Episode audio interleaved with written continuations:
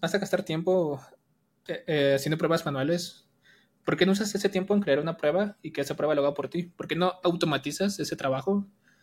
Digamos, pones el código a trabajar por ti, por así decirlo, y te dedicas a, en vez de estar perdiendo tiempo o gastando tiempo haciendo pruebas manuales, mejor lo dedicas a, a desarrollar algo que te va a beneficiar para siempre.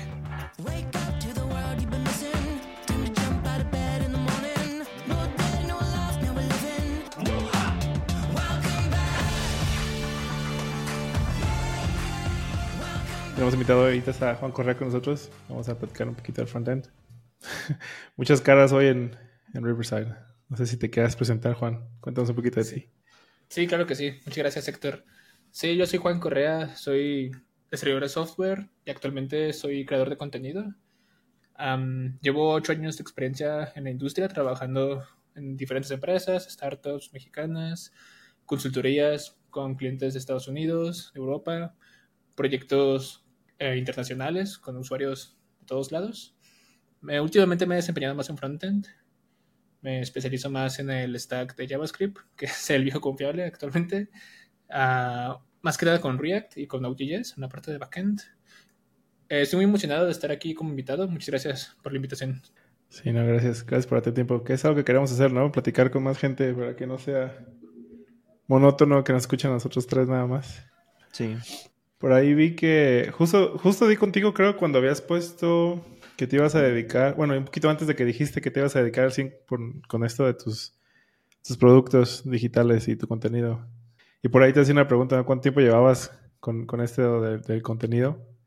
O sea, es algo que empezaste a la par de, de estar trabajando a tiempo completo, ¿no? Sí, exacto. De hecho, fue una estrategia que usé en aquel momento para conseguir mi primer trabajo siempre en todos los trabajos te piden experiencia, ¿no? Aunque sea trainee junior, sea un año de experiencia, dos años de experiencia.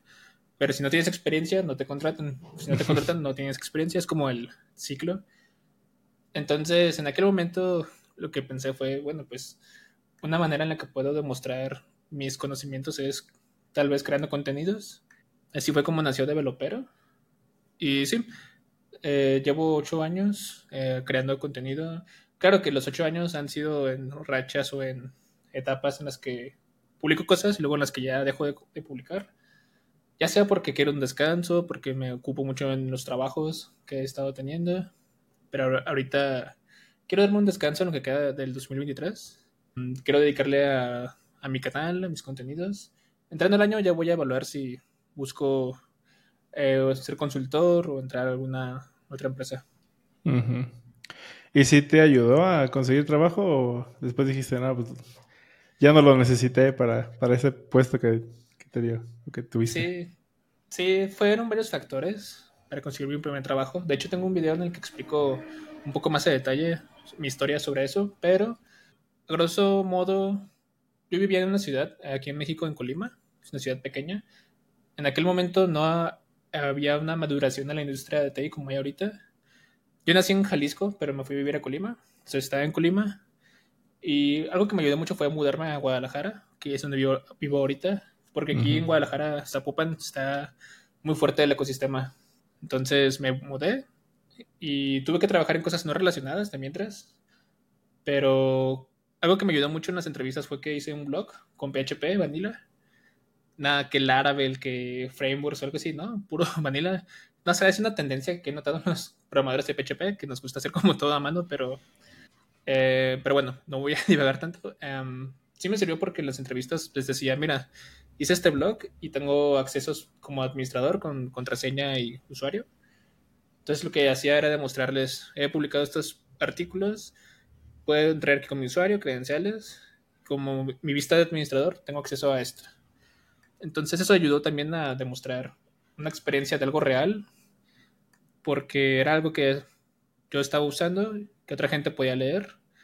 Era como doble beneficio para conseguir trabajo, con, demostrar mi experiencia y aparte pues compartir mi experiencia con otras personas. Entonces sí, puedo decir que sí, sí me ayudó mucho. ¿Tú qué dices, Jael? ¿Sí, sí haces cosas con PHP vainilla? La, ah, la última vez que hice algo con PHP vainilla fue en PHP 5, en el 2011. ¿Ya había PHP 5 o PHP 4? Pero desde entonces no, puedo framework. y más recientemente en Laravel. Ah, sí es bien. ¿Qué versión ahorita? La 8. La versión de... Ajá, de hecho, de hecho, interesante porque eh, ahorita estaba leyendo que la 8.1 ya va a dejar de tener soporte y creo que nosotros tenemos proyectos con PHP 8.1, entonces hay que migrar. Por cierto, frontenderos para los que nos escuchan. By the way. Sí. Este mes creo que el 8.1 de PHP va a dejar de, de tener soporte oficial para que migren a 8.2. Va, va, va. Pues mira, usualmente tenemos esta lista de, de temas. Ya por ahí vimos unas que pusiste. A ver, no sé, a ver si quieres empezar con alguno de esos. ¿Cuál, cuál te late más? Mm, Va que va, sí. Creo que los más importantes podría decir que son pruebas automatizadas en frontend. Ah, es algo que cuando trabajo en un proyecto me gusta hacer mucho hincapié. Me gusta mucho llegar a un acuerdo en el equipo de decir, cuando hagamos un pull request o estamos trabajando, vamos a hacer pruebas. ¿Por qué? Porque nos ayuda a mantener calidad en el código, nos ayudan, cuando se hacen las pruebas bien hechas, nos ayudan a detectar bugs antes de tiempo. El costo de detectar un bug varía dependiendo en qué etapa lo encuentres. Entre más producción encuentres el bug, más caro va a salir. Es nuestro trabajo como desarrolladores crear código de calidad o un producto de calidad. Entonces creo que sí es muy importante considerar siempre las pruebas. En mi experiencia he notado o he tenido comentarios en algunos de mis videos donde hablo de testing que se puede pensar que puede ser una pérdida de tiempo porque dedicas tiempo a crear el test y más la implementación. Y dicen, bueno, ¿por qué no nos dedicamos mejor a la implementación? Porque las cosas urgen, ya saben que siempre todo urge, ¿no? Y decía un compañero, siempre hay más tickets que vida, más tickets de Jira, que es donde Sí. tienes ahí para hacer las cosas del sprint o sea la metodología que uses. Eso puede, tiene sentido para mí, lo entiendo porque es tiempo que le estás dedicando. Pero como yo lo veo, es que justamente porque las cosas urgen, es que deberíamos agregar pruebas. ¿Por qué? Porque el beneficio no lo ves al corto plazo, lo empiezas a ver al mediano plazo. Em, por ejemplo, si tú haces una prueba automatizada para una característica, un feature, y después vas a agregar otro feature relacionado, vas a moverle alguna parte, y si rompes alguna parte que ya funcionaba antes y tienes una prueba que te lo detecte desde tu ambiente local, va a evitar que tengas que consumir tiempo después eh, detectando el bug. Ya sea que tú lo detectes o se detecte en una etapa, digamos, posterior. Si tú puedes detectar, ese problema desde mucho antes, pues es tiempo que te ahorra en ese sentido. También te, algo que ahorra mucho es cuando vas a hacer refactors. ¿Cómo sabes con los cambios que estás haciendo si tu código hace lo que tiene que hacer? ¿Cómo sabes si lo que estás escribiendo cumple la acceptan criteria o aquello que se supone que es esperado que se haga tu, digamos, tu user story, que es normalmente lo que más se trabaja o algo de las más metodologías Scrum más populares actualmente? O sea, ¿cómo vas a validar que tu código hace lo que hace? Normalmente, ¿qué hacemos? Pruebas manuales. Escribes una línea de código y vas al navegador y refrescas o pruebas, ¿no? Y así vas, pum, pum, vas intercambiando. Si de todos modos Ujú. vas, a, vas a gastar tiempo eh, eh, haciendo pruebas manuales, ¿por qué no usas ese tiempo en crear una prueba y que esa prueba lo haga por ti? ¿Por qué no automatizas ese trabajo? Digamos, pones el código a trabajar por ti, por así decirlo, y te dedicas a, en vez de estar perdiendo tiempo o gastando tiempo haciendo pruebas manuales, mejor lo dedicas a, a desarrollar algo que te va a beneficiar para siempre. Sí, aparte porque puedes conseguir este, seguir ciertos estándares para hacer pruebas que luego se te escapan a ti, ¿no? Luego piensas, nomás voy a hacer esta prueba de eh, validación, pero puedes hacer pruebas más pesadas, más largas para diferentes tipos de usuarios. Entonces, aquí quería preguntarte qué herramientas utilizas tú para hacer pruebas Eh, unitarias. Ok, utilizo cuando, bueno, uso React.js y para probar componentes de React.js, antes usaba Jest, pero ahora con Bit ya utilizo Bitest. Eh, es muy parecido y de hecho es compatible con Jest. Entonces la curva de aprendizaje no es tan larga. La configuración es lo más fácil. Con Bitest te simplifica bastante la configuración. Utilizo React Testing Library. React Testing Library es como un antes y un después para mí. La verdad es que me fue como un mind blow, así como es una herramienta sencilla pero increíble que me ayuda bastante. Ah, no me gusta pegar mucho las herramientas porque no está bien, porque son temporales, pero sí me gusta bastante React Testing Library. Uso Mock Service Worker para cuando hay pruebas que involucren un backend o una API REST. Eh, me gusta usar Mock Service Worker. Casi no soy de hacer mocks. Me oriento más a pruebas desde la perspectiva de user journey. ¿Qué más herramientas uso? Bueno, JustDom, aunque es Vitest, de todos modos tú puedes instalar JustDom e integrarlo con Vitest. Aunque los nombres parezcan como raros. Vitest, JustDom, pero sí, sí se puede. Eh, ¿Qué más herramientas uso? Mm, mm, mm. Eso es para testing y para pretesting. Podemos considerar el análisis estático de código, que puede ser un Slint y un Prettier para los ya de estilo. Ahí, ahí con Vitest, ¿cuál, cuál, bueno, contexto, porque tengo un repo bien viejo, bueno, viejo digo del 2000, que tendrá casi tres años, que, sí, que tiene, o sea, se hizo con Create React App y tiene Jest, pero ahorita es de los repos, creo que en algún lado lo mencioné, toma como dos minutos levantar, tres minutos, te quedas esperando ahí hasta que Create React App te diga ya está listo y lo quiero migrar a, a Vite, pero tiene tests de, de Jest. Ahí, no le he revisado la documentación, la verdad, pero la documentación, o sea, sí, sí es bastante similar a, a, Jest o es, o sea, sí tiene como su, si vas a migrar pruebas, sí, sí hay trabajo que hacer ahí. Sí, sí hay trabajo que hacer porque si usas mocks de Jest con Vitest, los mocks se hacen diferentes. La configuración es diferente, pero la buena noticia es que tú puedes mirar a Bit, dejar tus tests con Jest y más Ah, bien, nice. sí, configuras Bit para que use Jest. Pero ese puede ser un primer paso. Sí, definitivamente. sí, porque levanto Bit y es, ah, ahorita Sí. es, es, es- les decía, estoy enamorado de Bit, pero bueno. Eh, eso parece pregunta de, de entrevista, pero me la han preguntado a mí y me da curiosidad. Si, si tuvieras que elegir un solo tipo de pruebas, ¿con cuál te quedas? ¿Unitarias, integración, Integración. end-to-end? ¿Integración? Bueno, depende. Aquí la res- respuesta típica es siempre depende, ¿no? Del contexto. Eh, ok. Este, dije integración inmediatamente porque mi estado mental que tengo ahorita es desarrollar features que se necesitan sacar a producción y que no hay tanto tiempo. Entonces, la el beneficio de Integration Test es que puedes hacer pruebas más orientadas a la perspectiva del usuario. De hecho, React Testing Library lo dice en su documentación. Hacer pruebas más simulando como un usuario real, usaré la app. Entonces, con pruebas de integración lo puedes lograr. Y esto es porque si tú creas una prueba de integración de un flujo, digamos un Happy Path, algo que se espera que haga, por ejemplo, un login exitoso, indirectamente, ¿qué vas a estar validando? Vas a estar validando los componentes de UI. Depende cómo tengas tu estructura, ¿no? Digamos que tienes un componente page, tienes subcomponentes para el formulario, tienes un custom hook, no sé, utilizas un React, eh, un form hooks para el manejo de las validaciones del formulario. Puedes tener un montón de cosas, pero con un test de integración puedes validar que el us- un flujo de usuario pase exitosamente y, y, bueno, e implícita- implícitamente también estás validando que todo funcione en conjunto. Y otro beneficio es que puedes refactorizar. Tu prueba va a seguir pasando o no, bueno, va a seguir funcionando como debe, independientemente de cómo tú tengas la implementación. Tú puedes estar usando Material UI, puedes cambiar a Bootstrap, puedes cambiar a lo que sea, y la prueba Ujú. debe seguir pasando. Entonces, un- los refactors son importantes. Entonces, por eso también me gusta más. Pero unit tests son más rápidos. Si estás desarrollando una biblioteca para publicarla en NPM, para que otros desarrolladores la usen, entonces sí, unit test es importante. Y hacer pruebas de más detalles, más detalles de implementación.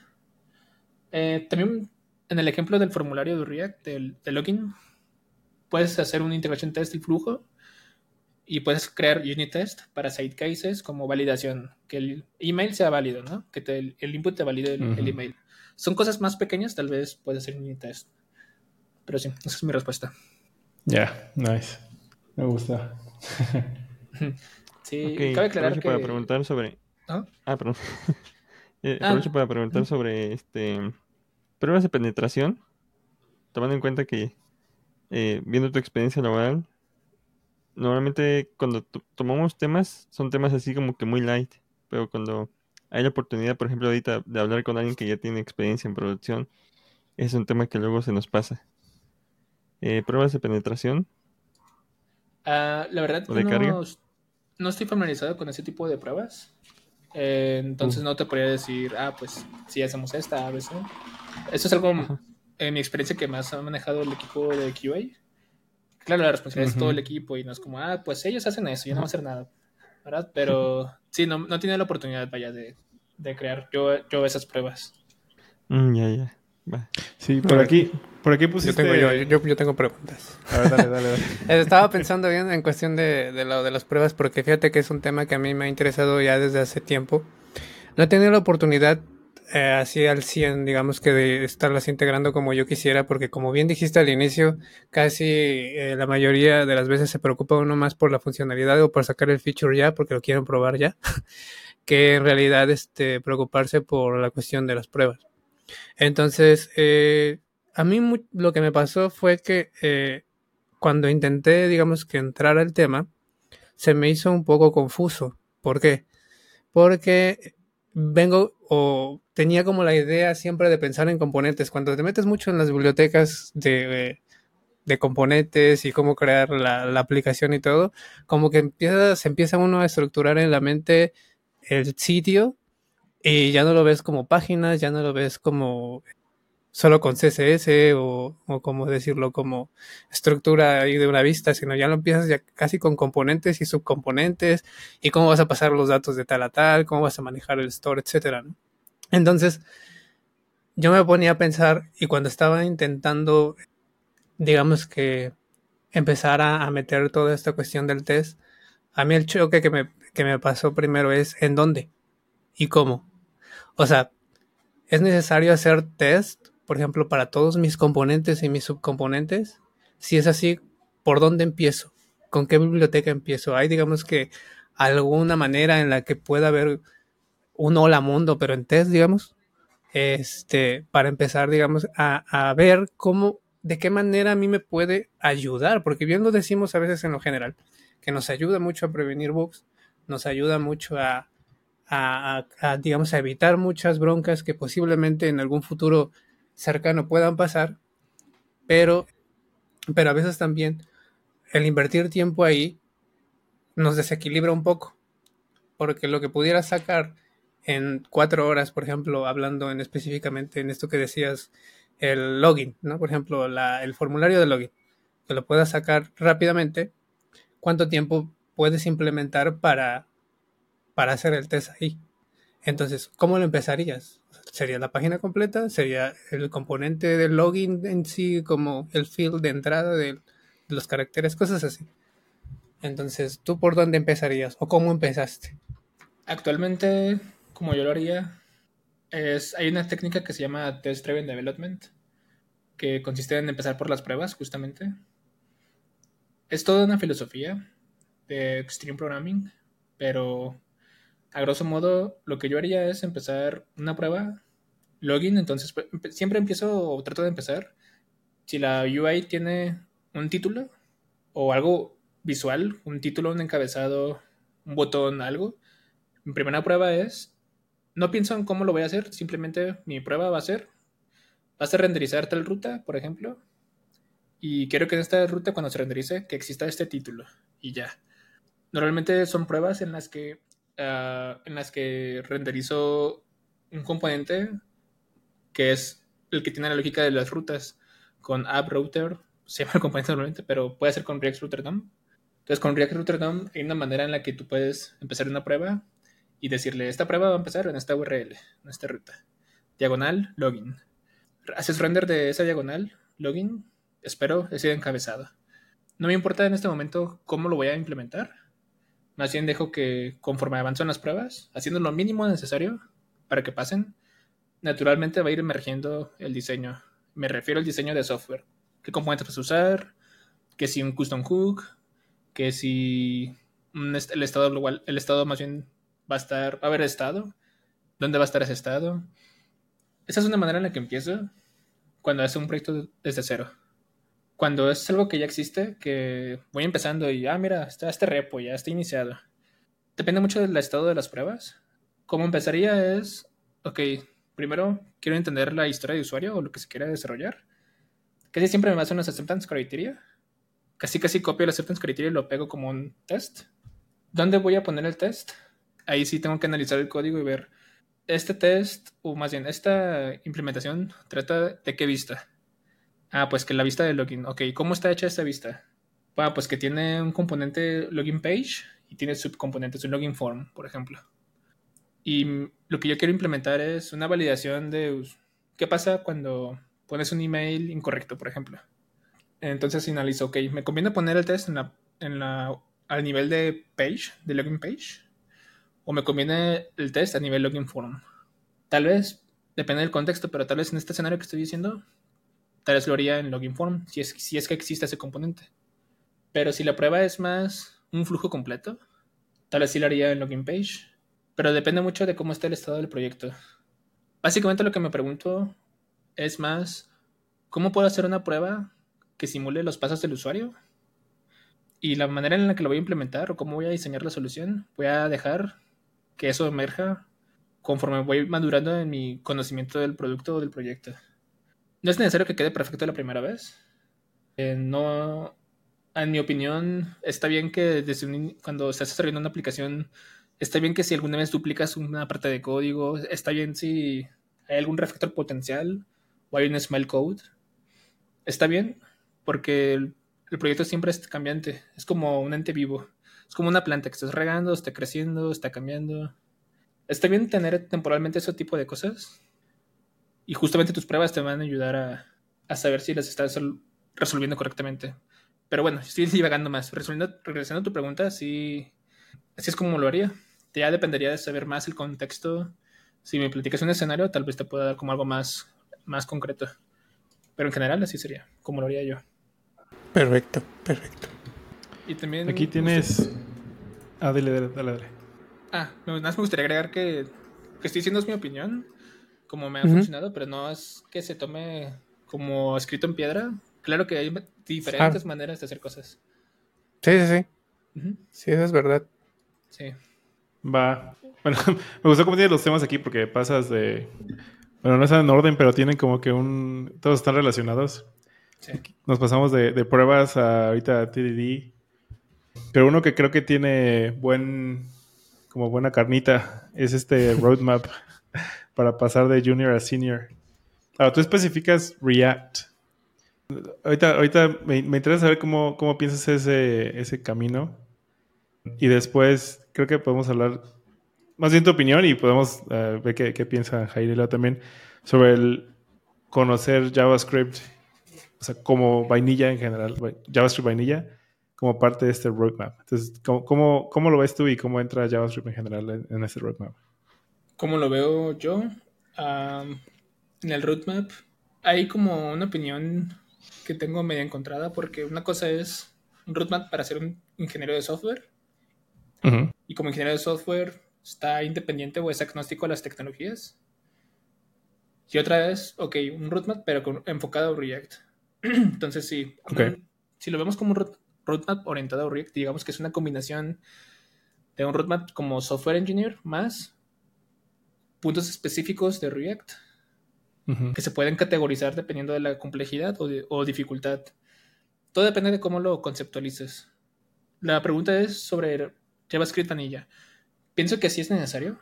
Al final de cuentas, React.js es una biblioteca de JavaScript. Realmente el código de React.js es JavaScript tener bases de JavaScript te va a ayudar mucho a comprender qué es lo que está pasando. Digo, no es que yo sea un experto en el sentido de que me sé la biblioteca de React.js, su código fuente y sé lo que pasa dentro, no, lo sé, pero sí me puede ayudar a comprender detalles como por qué un prop me está haciendo un re-render cuando ese prop es una función y hay un tema ahí de igualdad referencial en JavaScript. ¿Cómo haces una condición con objetos y funciones? ¿Para qué JavaScript? ¿Sería un objeto idéntico a sí mismo o no? Ese tipo de detalles te ayudan bastante. Entonces, yo lo vería como un pre, un JavaScript que debes saber antes de pasar a React. Porque si no, si te lo brincas, vas a tener muchas dudas. te va a hacer mucho ruido muchas cosas. Entonces sí, sí es necesario. Es como aprender a manejar eh, un carro. Ah, bueno, déjame meter otra analogía. Es como antes de hacer un pastel, pues haces unos huevos estrellados, ¿no? o algo así por el estilo. y, ok, entonces, ¿cómo, ¿cómo tienes tú ese roadmap pensado en tu... O sea, ¿cómo le dirías a alguien que está, que quiere ser, o quiere empezar con React, o quiere empezar como frontend, específicamente en React, porque pues es lo que hay mucho trabajo ahorita? ¿Y cómo le dices, ok, eso es lo que tienes que hacer para llegar a senior? ¿Por dónde empiezan? de hecho, tengo material sobre eso, pero lo que yo haría depende mucho del contexto de la persona. Dependería de qué nivel tiene actualmente esa persona, pero si me dices en general, le diría, aprende, voy a asumir el perfil de una persona que ya sabe programar, ya sabe lógica de programación y sabe algún otro lenguaje, ya sea tal vez JavaScript, sería chido, pero si sabe otro lenguaje está bien, la lógica de programación es importante. Si ya sabe eso, quiere entrar al mundo del frontend, le diría HTML, CSS, JavaScript. Y puedes hacer un proyecto, puedes hacer un sitio web con puro HTML y CSS. Puedes hacer tu portafolio como uno es potencial proyecto. Puedes hacer algo. Si tienes un hobby, te gusta. Ahorita está muy popular Taylor Swift. Si eres Swifty, un sitio web a homenaje a Swifty. O si te gusta, no sé, un personaje de anime, videojuegos, que se da mucho, pues también, ¿no? Pues, pum, hacer algo parecido. Después, bases, ya podríamos empezar con React. Hay otros temas intermedios que se pueden cruzar ahí, como, ah, como GitHub. Git y GitHub podría ser, o simplemente Git. Si es que es una persona que no sabe todavía o no tiene la oportunidad de trabajar con esas herramientas. Entonces sí, también le diría, pues, la terminal también, comandos básicos de la terminal. pero hablando de React nada más, específicamente de React, sí. Después de HTML, CSS, JavaScript, bases básicas, bases básicas, bases de React. Puedes hacer como el Hello World, puedes hacer una aplicación súper pequeña, clásico to do. Hay gente que no le gusta hacer esas cosas, les gusta hacer cosas más reales. Pero si es la primera vez, yo creo que sí vale la pena que hagas algo sencillo. Y esas digamos que son como un entry level. Hay un tema sobre el tiempo de experiencia. Hay quienes, o normalmente vemos en las vacantes, ¿no? Ingeniero en React con 5 años de experiencia con 7 años de experiencia, 3 años, 2 años. En mi opinión, el tiempo no determina tu nivel. Puedes, puedes, ser junior durante 10 años porque haces exactamente lo mismo sin aprender algo nuevo. Pero ¿por qué piden tiempo? Porque las empresas no saben cómo evaluar, cómo comprobar. Entonces, lo que yo, en mi mente, lo que pienso es: si me piden 5 años, es porque esperan tal nivel. ¿Qué pasa si yo me enfoco durante un año a hacer proyectos con impacto, proyectos con complejidad alta, como comprimir cinco años en un año nada más. Y ahí es como lo vería como pasar a senior. Tal vez no, diga, ah, no como los bootcamps o cursos que te puedan prometer, ah, de cero a, a zero to hero, o convierte en senior en un mes. Eso no, no creo que sea así de fácil. Pero por lo menos si te expones a problemas complejos, ahí sí creo que sí puedes adquirir experiencia. Comparto eso que dices que no necesitas o sea, que los años no te definen el, como el seniority, pero siento que es, tenemos que traer un, a un reclutador también de vuelta por acá, porque ¿cómo te saltas ese requerimiento? Y apenas lo estoy pensando, porque yo he conocido a programadores que llevan un año programando y son muy buenos en lo que están haciendo, ¿no? Em, y programadores que a lo mejor llevan cuatro años y nada más no la arman, ¿no? O sea, les cuesta mucho trabajo. 15 años. Pero, pero, pero, ¿cómo te... O sea, no, digo, no, no, no, es una, no espero que tengas la respuesta, pero si tienes una idea de cómo saltarte eso. Sí, lo tengo. Em, sí, a ver. Y más que saltarse es más bien comprender que una vacante no hay que cumplir siempre el 100% de los requerimientos para aplicar. Normalmente las vacantes ponen muchas cosas, también tirándole a encontrar a alguien que sepa más cosas mi regla es, si, si tienes el 75% del que piden, aplica. Si no lo tienes, no aplica. No apliques, pues. Ah, y los hombres tendemos a aplicar aunque no tengamos el 100%. Eh, ¿Y por qué? ¿Por qué considero esa regla? Porque eh, no es como un 1 o 0 o true o false, no es como A o B. Muchas veces en los procesos de reclutamiento dependen mucho de qué están buscando como decía antes, el tiempo es una manera, el tiempo de experiencia es una manera de medir tu habilidad o tu expertise. Pero si tú aplicas, te piden cinco años, tienes cuatro años, aplicas, entras a una entrevista, platicas lo que has hecho, probablemente ahí valoren ellos y digan, bueno, no tiene los cinco años, pero sí cumple con esto que estoy pidiendo, sí cumple con estas habilidades soft skills y technical skills. Y puedes pasar a una fase de entrevista y ahí también se puede demostrar si no, si sí o si no. Sí, es un buen punto. Creo que algo que yo soy fan de los clones. Eh, o sea, hacer un clon de algo y subirlo a producción y que lo puedan usar. Pero así no, he conocido varios reclutadores que lo primero que te preguntan es ¿cuántos años tienes de esto? ¿Y cuántos O sea, es una lista de a ver si cumple todos los checkboxes, ¿no? Y al final, o sea, ni siquiera sin, sin evaluar nada es como, no, pues no tiene los años, lo siento. ¿no? Entonces, así se enfocan mucho, pero no sé, creo que sí. Nada, demostrar eso, que, que, sepas hacer las cosas, creo que es un, el mejor punto que podría tener. Nos hace falta una manita aquí para poder, así como Google Meet. Porque preguntaste de qué opinábamos nosotros, Leo y yo, sobre el tema, este tema tan complejo. Y me gustaría darle la vuelta. Porque así como mencionaba Juan, de no necesitas tener el, ni el 75% para poder aplicar.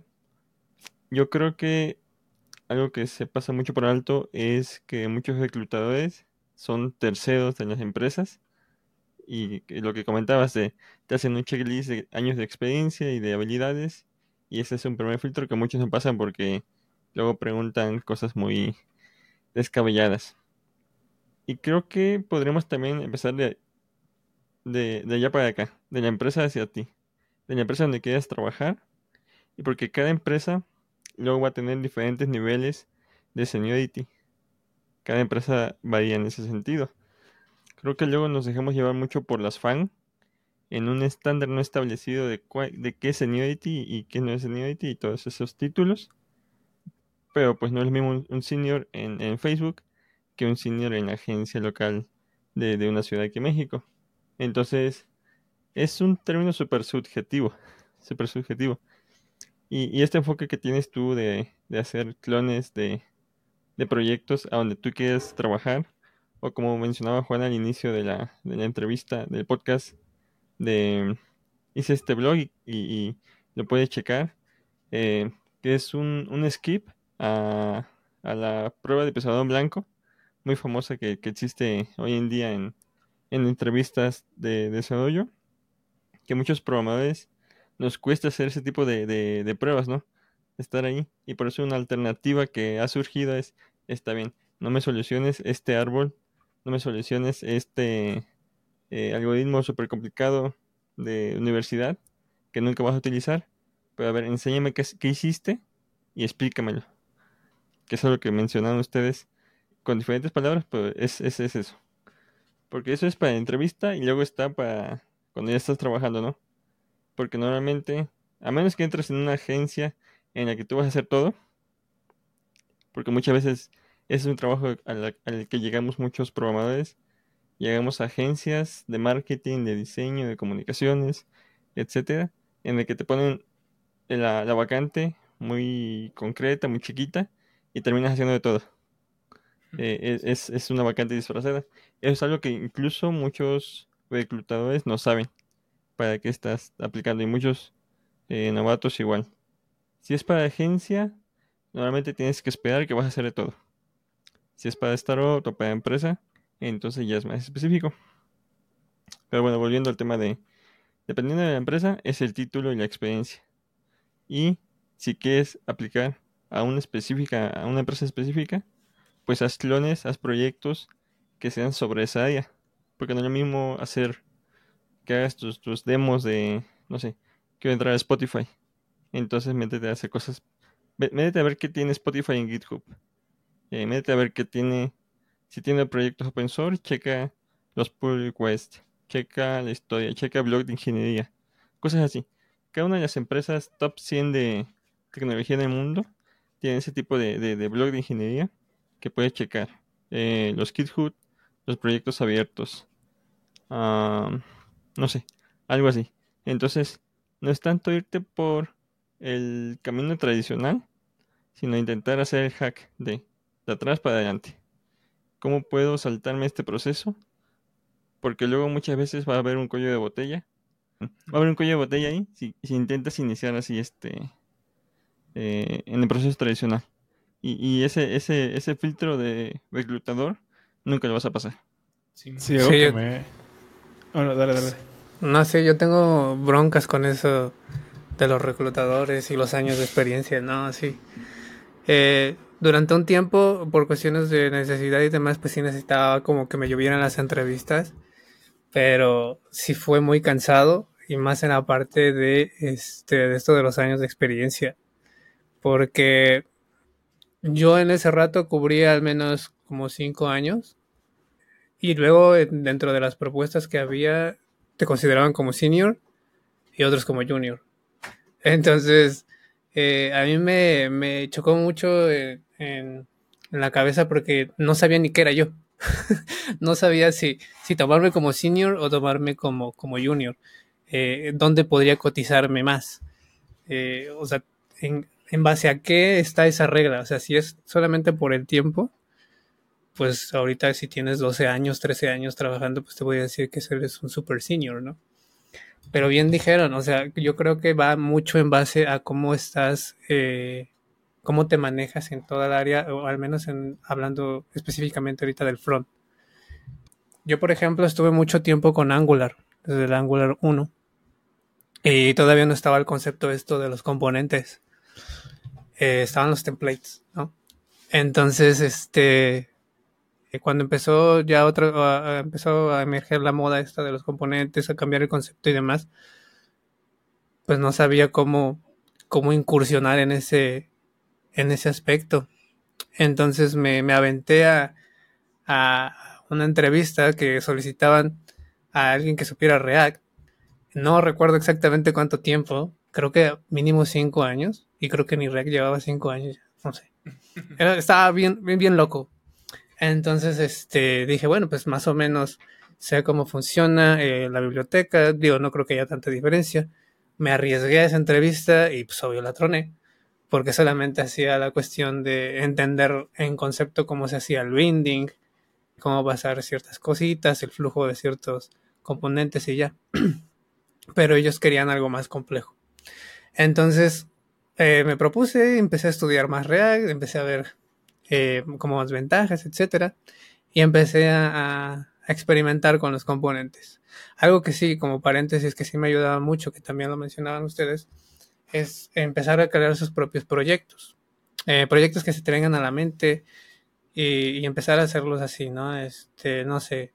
Eh, yo, por ejemplo, hice, consumí una API de Pokémon y empecé a enlistar todos los Pokémon con sus evoluciones, ¿no? Crear las tarjetitas como componentes, eh, cómo voy a consumir los datos, qué va a pasar cuando le doy clic a una tarjetita y me va a mostrar un page ahí ya con, con detalles más definidos, cosas así. Entonces, eh, yo, yo quería hacer lo mismo, eh, pero ahora ocupando React. Entonces, a veces lo que me pasaba es que luego tardaba más en pensar qué proyecto podría implementar tal herramienta que el código en sí. Entonces lo que hice o lo que hacía mucho en GitHub es hacer el mismo, el mismo proyecto pero en diferentes bibliotecas, con diferentes cosas. Pero bueno, el chiste es que este que me empecé a meter más eh, cómo, cómo funcionaba y todo. Y ya pues yo me sentía como un poco más eh, completo porque ya sabía hacer un poco de cosas más elaboradas. Ya no solamente los componentes que consumieran los datos o pasar los datos, sino ya este page completas y un poco de flujos más, más completos. Vuelvo a, a meter lo de las esta, entrevista y que me entrevistaran y demás. Y pues tampoco. Cuando pasó el proyecto tampoco, porque, o sea, no era solamente lo que querían que supieras eso, sino que ya querían que supieras un poco más de Redux, un poco más de este eh, de las nuevas cuestiones de que están implementando eh, ya, ya React, que ya no eran los, los clásicos componentes con la función esta de render, sino que ya eran arrow functions, etcétera, etcétera. Entonces dije, bueno, creo que eh, lo mejor es experimentar y, y entender la herramienta pero no solamente entender la herramienta, sino escudriñarla lo más que se pueda, ¿sabes? Porque, porque cada, cada eh, que pasa el rato, cada vez que pasa el tiempo, pues van mejorando.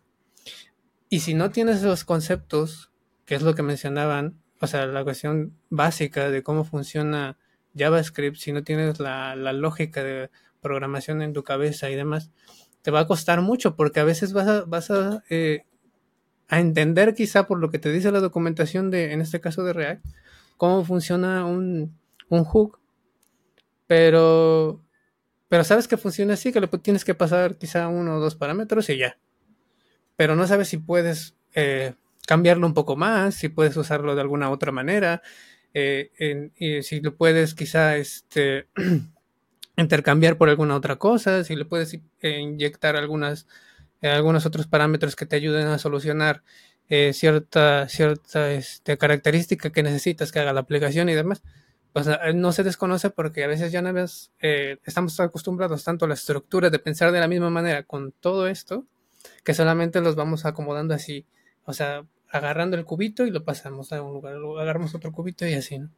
Entonces, yo creo que sí es importante que, independientemente de la herramienta que se esté utilizando, si se tenga esta cuestión de del conocimiento eh, pues básico para que para que de, una u otra manera pues se pueda se pueda estar como más firme en la herramienta que se está utilizando y, y pues que tampoco el tiempo que vaya a, a las, a las, ¿cómo se dicen? A las entrevistas o a, las eh, convocatorias a las que uno vaya, pues deje que, que defina lo que realmente el rol que puede uno ocupar, sino que este, conforme pues, vayas estudiando, conforme vayas eh, mejorando en, en cuanto a, tus técnicas y demás, pues se vaya adaptando a, donde quieras aplicar, ¿no? Que es lo que comentaba Jairo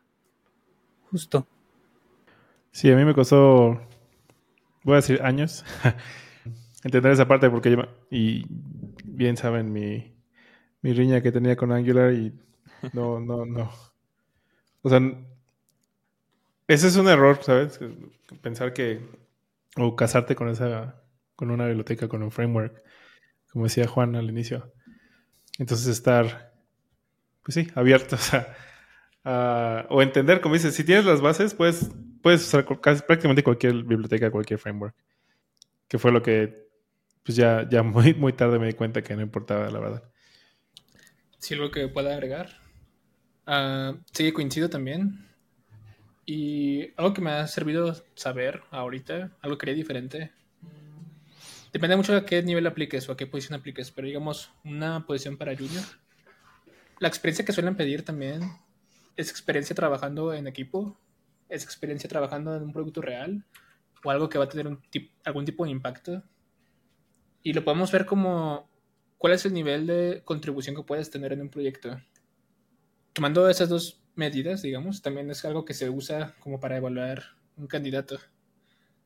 Si se busca un candidato que ya haya tenido experiencia previa en ese tipo de interacciones y no has tenido la oportunidad aún de tener tu primer trabajo y solo has hecho proyectos personales, lo cual está bien. Pero tal vez en ese escenario, en ese momento tal vez no tengas la oportunidad de ser aceptado en esa vacante. Pero si hay una vacante en la que es para un entry level o un, un nivel en el que sepan que es su primer trabajo, creo que tener un portafolio de proyectos sí es súper poderoso. Pero actualmente en el mercado, el mercado parece ser un ciclo en el que hay tiempos de abundancia, que sí hay muchas contrataciones, y tiempos actuales que ya se paran más las contrataciones, hay despidos, y posiciones de junior son más afectadas, ¿no? Se, buscan, se reducen bastante. Se vuelve más competitivo, hay mucha gente buscando, compites con más personas. ¿Cómo puedes destacar? Tal vez eh, tiene un portafolio ya no sea suficiente actualmente.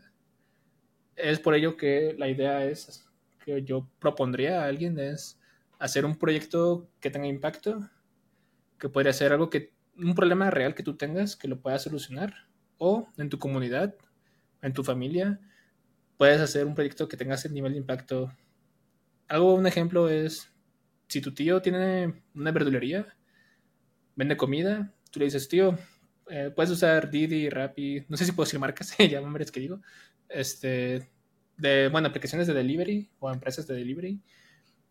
Le puedes decir, ah, pues, ¿qué te parece si yo te ayudo a hacer una aplicación que te ayude a vender más, ¿no?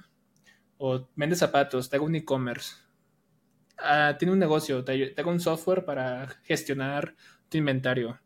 Algo que sea más con impacto real, que tú puedas decir, hice este proyecto, lo puedo considerar experiencia real porque es algo que sí se está usando.